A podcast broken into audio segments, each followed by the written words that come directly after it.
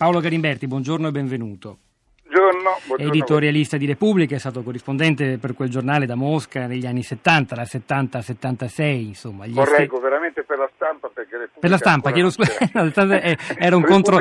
Un ancora non c'era. No, nacque, nacque, nel 76 proprio esatto. insieme a prima pagina, insomma, esatto. negli stessi mesi, prima pagina. 40 anni tutte e due. Di cui noi siamo un'affiliazione diretta, non a caso siamo partiti proprio da una telefonata di un ascoltatore, il filo diretto stamani. Garimberti, eh, nel suo, non è, non è un caso direi che il suo editoriale di Repubblica stamani, che commenta questa notizia, doping la guerra fredda, sia affiancato, forse per una coincidenza di impaginazione, da un intervento alla pagina successiva del segretario generale della Nato Stoltenberg sulla necessità di un dialogo tra la Nato e Mosca. Insomma, stiamo parlando di un soggetto politico molto importante per lo scacchiere medio orientale, per esempio, stamani a prima pagina si è anche commentato a lungo il percorso di avvicinamento della Turchia di Erdogan, sempre più isolata verso Putin, e, e quindi eh, a, a, a, rimarcare il fatto che quel che potrebbe accadere nelle prossime ore, la decisione del CIO, davvero è politica in senso stretto.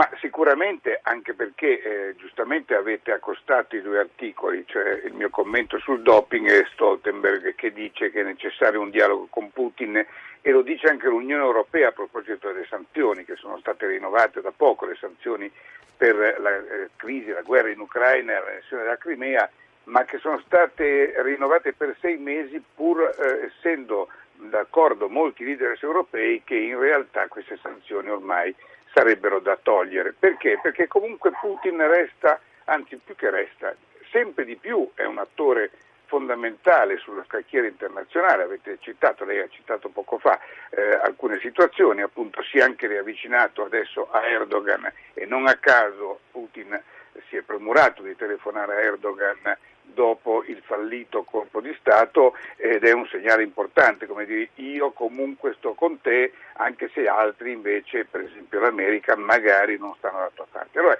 in questo contesto io arrivo a dire una cosa forse un pochino forte, ma eh, probabilmente eh, vera. Se la situazione geopolitica fosse stata diversa, probabilmente sul rapporto Vada ci sarebbe stato diciamo, un pochino di silenzio e di attenuazione. Non perché il rapporto Vada non sia vero, non sia fondato, eh, gli elementi che ha portato il eh, Rodchenko, quello che è fuggito, che è l'ex capo dell'antidoping russo, sono elementi considerati attendibilissimi. Tuttavia, tuttavia eh, ci sarebbe stata un pochino più di attenzione prima di dare un colpo così duro alla Russia, perché una Olimpiade senza gli atleti russi è certamente un po' insipida sotto l'aspetto sportivo ed è mh, politicamente anche molto.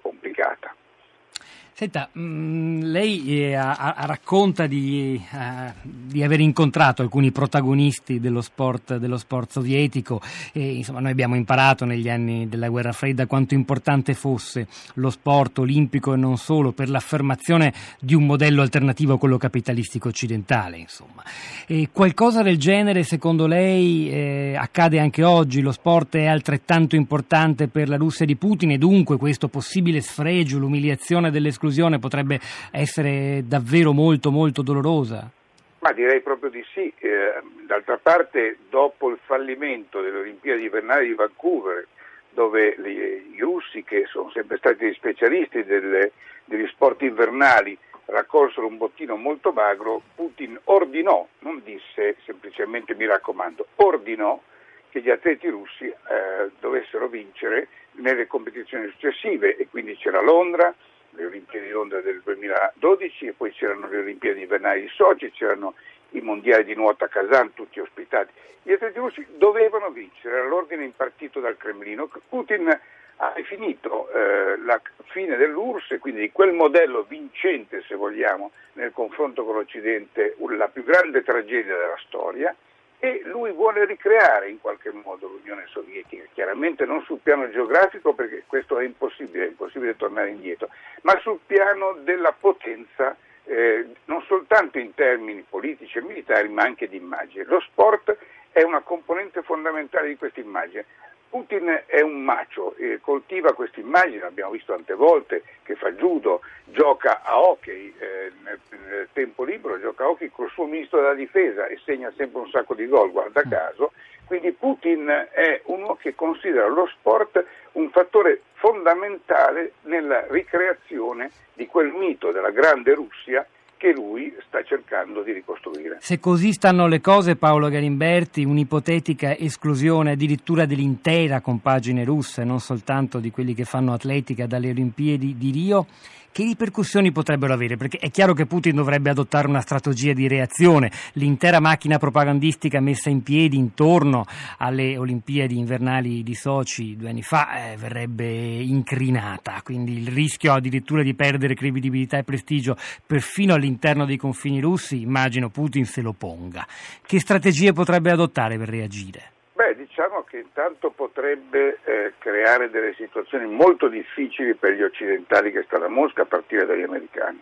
È già successo, eh, è già successo che ci sono stati addirittura dei casi tragici, per esempio una società finanziaria che era di un americano e che aveva come eh, principale eh, collaboratore un avvocato russo, Magnitsky. Magnitsky è stato incarcerato, accusato di frode fiscale come rappresaglia per i primi momenti di eh, difficoltà eh, con gli Stati Uniti. Magnitsky poi è morto in carcere, tanto è vero che il congresso americano ha anche eh, passato una legge che si chiama il Magnitsky Bill eh, a proposito appunto di rappresaglia nei confronti di certe società russe.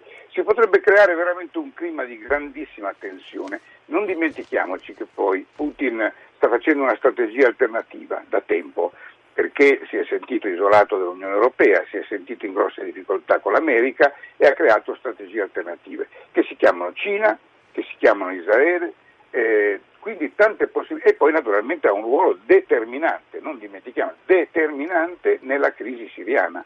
Quindi Putin potrebbe creare su molti fronti enormi difficoltà e oltretutto potrebbe esserci anche un giro di vita ulteriore sul piano interno dal punto di vista dell'informazione e anche questo eh, potrebbe essere un brutto segnale. Insomma, io credo che Putin reagirebbe come una belva ferita e che per l'Occidente sarebbe un problema. Con questo non sto dicendo che non bisognava ovviamente arrivare a conclusione della Rada, che non eventualmente il CIO deve prendere la decisione che deve prendere in, in massima libertà. Giustamente Ormezzano ricordava prima però che eh, chi è senza peccato scagli la prima pietra in, questo, in questa situazione, cioè doping non è una peculiarità eh, della Russia. Ah, su questo non c'è dubbio, lo diceva anche l'ascoltatore di prima pagina, ci ritorna anche Paul in un sms, niente di nuovo sul doping, anche i paesi occidentali ne erano, ne sono coinvolti, solo che in questo caso si tratta, dice l'ascoltatore, di un doping a mio avviso un po' più sofisticato e più ecco, elusivo, ecco, non so se... Si...